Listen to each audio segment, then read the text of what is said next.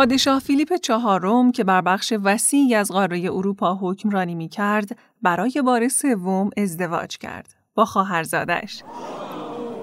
تعجب نکنید هنوز برای تعجب کردن زوده. ملکه جوان ماریا آنا هرچی بچه به دنیا می آورد یا مرده به دنیا می اومدن یا زود می مردن. اما در 6 نوامبر 1661 پسری به دنیا آورد که برخلاف بقیه برادراش زنده موند و خانواده سلطنتی هابسبورگ یه ولیعهد جدید پیدا کرد. پسری که چارلز دوم یا به اسپانیایی کارلوس دوم نام گرفت. فکر کنم تو طول تاریخ چارلز دوم تنها کسی باشه که بتونه ادعا کنه خون خالص اونم خون خالص سلطنتی داره که البته چوبش هم خورد. از پدر و مادرش که دایی و خواهرزاده بودن که حساب کنیم و تا 16 نسل که بریم عقب تمام این ازدواجا یعنی تمام این 16 تا ازدواج فامیلی بوده. اونم فامیل نزدیک. در واقع خانواده هابسبورگ اینجوری تونستن برای چند صد سال قدرت رو حفظ کنن. اما این استراتژی حفظ قدرت به قیمت تموم شدنش هم بود. بابای چارلز فیلیپ چهارم وقتی که چارلز چهار سالش بوده فوت می‌کنه و این بچه خیلی زود پادشاه میشه. تا اینجاش فکر کنم همه چی به نفع چارلزه.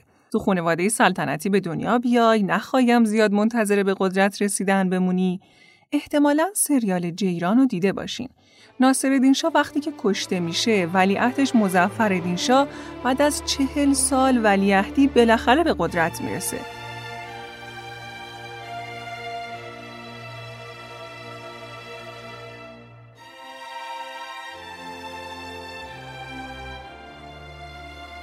پس چارلز از اونجایی که رقیبی هم نداشت باید آدم خوششانسی باشه دیگه.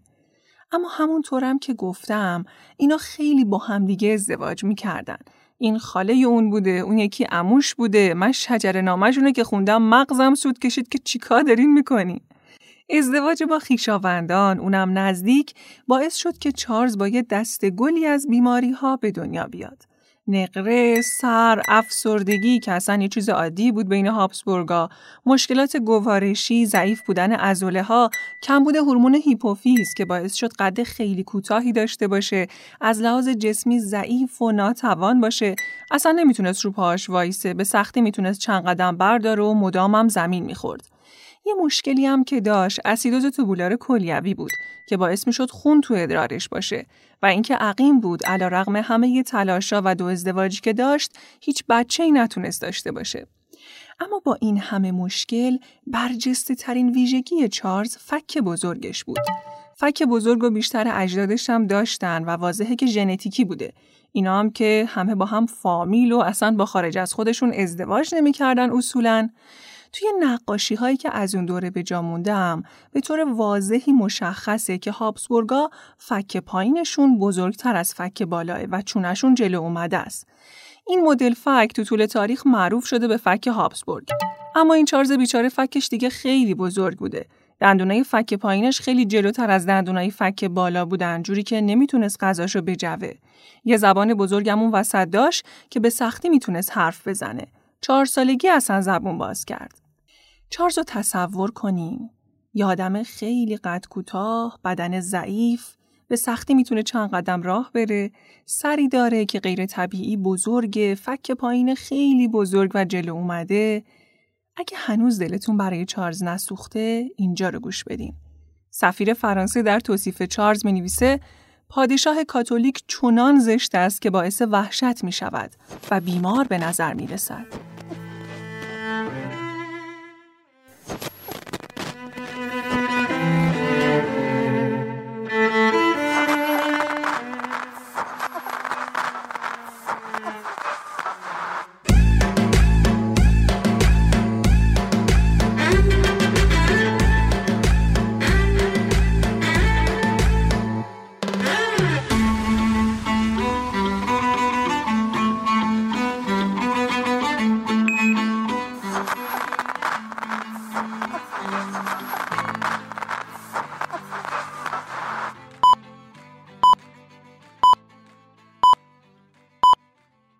سلام من نگینم. منم عاطفم. و اینجا اپیزود هفتم اورالپیه. فکر کنم حد زده باشین که می‌خوایم راجع به چی حرف بزنیم. تو این قسمت می‌خوایم از انواع فک بگیم. دقیق ترش می‌خوایم راجع به مشکلاتی حرف بزنیم که منشأ اسکلتی داره. یعنی مشکل از دندون نیست، از استخونه. می‌خوایم با همدیگه بشناسیمشون که چی هستن و از اون زمان طلایی و محدودی که برای درمانشون داریم حرف بزنیم. بگیم مثلا دندون پزشکا برای درمان این تیپ مشکلات چیکار می‌کنن. پس بریم که داشته باشیم.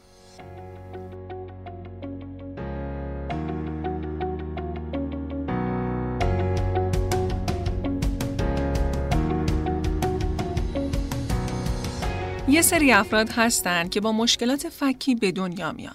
یعنی مثلا از نیمرخ که بهشون نگاه کنی به نظر میاد که فک بالاشون از فک پایینشون جلوتره. مثل فریدی میرکوری خواننده گروه راک کوین. این سری ما قیمه رو ریختیم تو ماستا. با گفتمان عاطفی شروع کردیم آره.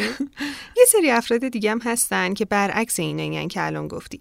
یعنی از نیمروخ که بهشون نگاه کنی به نظر میاد فک پایین جلوتر از فک بالاه. مثل همین چارزی که من تعریف کردم. فک آبسبورگ ها آره اینا مشکلشون از فک پایین بزرگه. چونه این افراد بیرون زده به نظر میاد. پس از نیمروک که به چهره آدم رو نگاه کنیم تقریبا می‌تونیم متوجه بشیم که مشکلات رشدی اسکلتی دارن. یا فک بالاشون جلوتر قرار داره یا فک پایینشون. و خیلی مهمه که درمان بشن. چون کسایی که مشکلات شدید دارن مثلا کسی که فک پایین جلو اومده ای داره توی موارد شدید توی جویدن مشکل داره. یا حتی ممکنه دچار سایش دندانی بشه. یا حتی بچه‌ای که فک بالاش جلو اومده است توی موارد شدید احتمال آسیب به دندونای جلویی فک بالاش هست دیگه. چون بچه ها خیلی ورجه ورجه می‌کنن میدوان و خب زمین هم می‌خورن. حالا اگه بچه فک بالاش خیلی جلوتر از فک پایینش باشه وقتی که زمین می‌خوره احتمال اینکه به دندونای جلویی فک بالاش ضربه وارد بشه و حتی بشکنن دندونا زیاده. دقیقا. اگه در زمان مناسب درمان برای این افراد شروع بشه این مشکلات قابل حل. اول کسایی که فک پایین جلو اومده دارن رو بگیم. خوبه؟ باشه بگیم. اصلا زمان مناسب درمان یعنی چی؟ زمان, زمان مناسب, فکرم داری از من پرسی. زمان مناسب واسه کسایی مثل پادشاه داستان ما از حدود 7 سالگیه. یعنی وقتی که دوتا دندون جلویی بالا رویش پیدا می‌کنه. و نهایتا هم تا 10 11 سالگی میشه درمان به تعویق انداخت. اما خب هرچی از 7 سالگی به سمت 10 11 سالگی میریم موفقیت درمان کم میشه. حالا این درمانی که میگیم چی جوریه؟ اینو تو بگو. مرسی که می‌ذاری منم حرف بزنم. خب متخصص ارتودنسی دستگاهی به کودک میده که جزء داخل دهانی داره و یه جزء خارج دهانی. یه دستگاه ترکیبیه در واقع. آره. و 9 تا 12 ما هم باید ازش استفاده کنن. روزی حداقل 12 ساعت باید توی دهن باشه که بهترین زمان استفاده از دستگاه هم بین 7 و 8 شب تا صبح. و خب از اونجایی که بیمارمون کودک دیگه اینجوری بهتره بهش گفته بشه و حتی ما به خانواده کودکانم توی بخش اینجوری توضیح میدیم که بجز time مدرسه بقیه وقتا باید ازش استفاده کنه. یعنی توی مدرسه پلاکو نذاره. بعد که اومد خونه و ناهارشو خورد پلاکو بذاره تا شب. بعد شب دوباره پلاکو در بیاره شامشو بخوره و دوباره پلاکو بذاره و بخوابه تا صبح. دوباره صبح در میاره و میره مدرسه. این کارو 9 تا 12 ماه به تجویز دکترش انجام میده. یعنی ما میگیم بیشتر استفاده کنه تا به اون 12 ساعت مطلوب ما برسه. اون 12 ساعت حداقل. دقیقا تا درمان بشن. اما آتی گاهی هم هستش که درمان انجام میشه. اما بعدا بچه که بزرگ شد نیاز به جراحی پیدا می‌کنه. ما اینو توی بیمارایی می‌بینیم که بیس ژنتیکی قوی دارن. یعنی پدر مادر یا خواهر برادر این بچه اونا هم فک پایینشون بیرون زده است. معمولا این بچههایی که بیس ژنتیکیشون قویه احتمال برگشت دارن. یعنی توی سن پایین بچه درمان انجام میده. گفتیم هم که بهترین زمان درمان 7 سالگیه. به درمان هم جواب میده. اما بعد که به بلوغ می‌رسه و رشد اسکلتیش کامل میشه برمیگرده. یعنی دوباره انگاری که چونش بیرون زده است. این افراد توی بزرگسالی باید جراحی فک انجام بدن. اما خب خوبیش اینه چون توی کودکی یه دور درمان اصلاحی انجام دادن این جراحیشون سبکتر میشه. و علاوه بر این از مزایای درمان توی بازه سنی هفت سالگی تا بلوغ که بازه سنی حساسی برای رشد شخصیت فرده استفاده می‌کنن. یعنی ظاهر زیبایی پیدا می‌کنن توی جامعه بهتر ظاهر میشن اعتماد به نفس بالایی دارن. نکته خیلی مهمی رو گفتی. حالا بریم سراغ گروه دوم.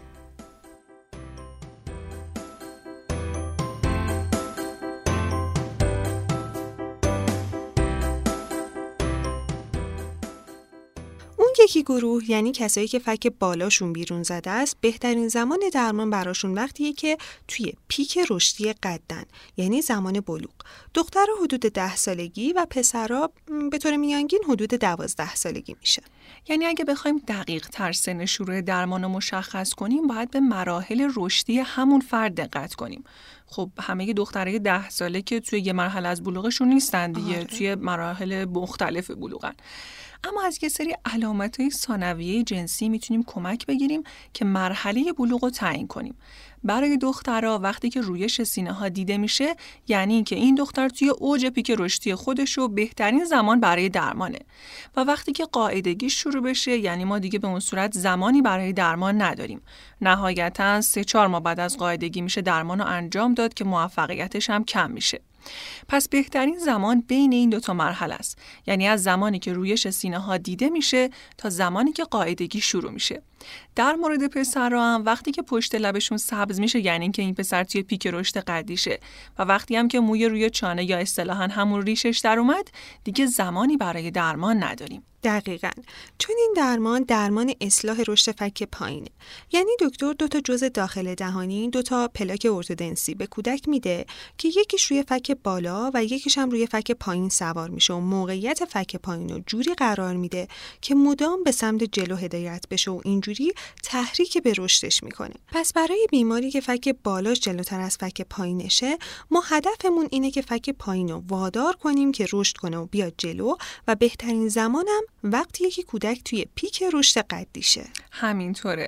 و این افراد هم درمانشون 9 ماه تا 12 ماه حدودا طول می‌کشه و بازم باید حداقل 12 ساعت پلاکا رو توی دهانشون بذارن. آره و همونطور که گفتیم ما توصیه می‌کنیم که بیشتر استفاده کنن یعنی فقط time مدرسه رو از پلاک استفاده نکنن. آره و بهترین زمان استفاده از پلاک ارتودنسی هم؟ 7 و 8 شب تا صبح. چون که این زمانه که هورمون رشد ترشح میشه که باعث رشد قد و فک میشه. دقیقا. خب تا اینجا ما گفتیم که فکای بیرون زده درمان داره. درمانش هم گفتیم که به چه شکله و از اون زمان طلایی پیک رشد قدی هم گفتیم. اما شاید مهمترین سوال این باشه که والدین از کجا باید بفهمن آتی که بچه این مشکل رو داره؟ بیشتر وقتا والدین خودشون متوجه میشن به خصوص وقتی که فک پایین بیرون زده باشه. اما متاسفانه دیر میارن بچه رو. و ما تمام تلاشمون رو کردیم که توی این چند دقیقه از اهمیت به موقع انجام شدن درمان بگیم. و یه چیز دیگه ای هم که خیلی مهمه اینه که اولین معاینه ارتودنسی کودک باید در سن 6 سالگی انجام بشه. آخ اگه باب بشه این موضوع. خود دکتر با معاینه بچه متوجه میشه که مشکل فکی داره یا نه. و اگر که داره به پدر و مادرش میگه که توی سن مناسبش بچه رو بیارن برای درمان. سن 6 سالگی رو کلا خیلی حواستون بهش باشه. اتفاقا نگین تو هم یه پستی توی اینستا گذاشته بودی از دندون 6 سالگی و اهمیتش. عکس یه بچه گوگلی هم روشه. اولی هم آخری. یه چیزی هم که الان یادم اومد توی اپیزود معرفی من از محدثه حرف زدم. بیمار ده 11 سالم که اونم فک بالاش جلوتر از فک پایینش همونی که عکس پلاک ارتودنسیش هم توی پیج گذاشته. آره آفرین. محدثه رو مربی بهداشت مدرسهش متوجه مشکل فکی شده بود و به پدر مادرش گفته بود بهتر یه ویزیت دندون پزشکی بشه. می‌خوام بگم شمایی که این اپیزودو شنیدی خیلی می‌تونی نقش تاثیرگذاری داشته باشی. حداقلش اینکه این اپیزودو بفرستی برای بقیه چون همه یکی دو تا بچه رو توی فامیلشون دارن.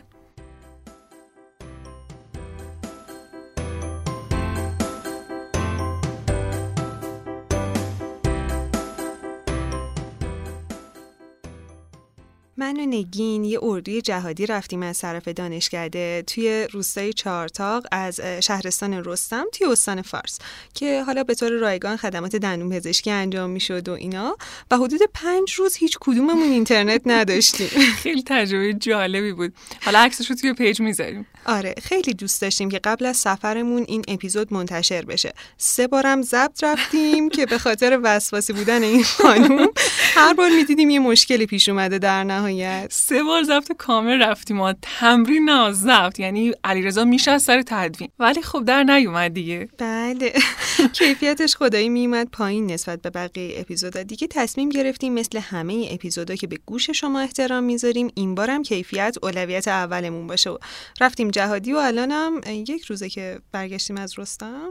هفت ساعت دیگه میشه دو روز که اومدیم. دو روزه که اومدیم و دیگه دویدیم برای ضبط. دیگه انتشارش پس به عهده شما باشه. اینم از دومین اپیزود ارتودنسی. جفتش رو همزمان نوشتم اما خب به این دلیلی که آتی گفت وقفه افتاد بینش و عوض می‌خوایم. توی قبلی از مشکلات دندانی گفتیم و این یکی از مشکلات اسکلتی. از خانم دکتر مژگان شواخی دندان پزشک و متخصص ارتودنسی هم خیلی زیاد تشکر می‌کنیم و مثل همیشه از آگاهی تا سلامتی. زودی میاییم قول قول این دفعه. مثال تور ماهیا تار دلم زهم گسسته. می‌خوام بگیرم دامنه. با این دو دست بسته. دلم میون سینم به خون نشسته. مثال قایقای پیر در هم شکسته.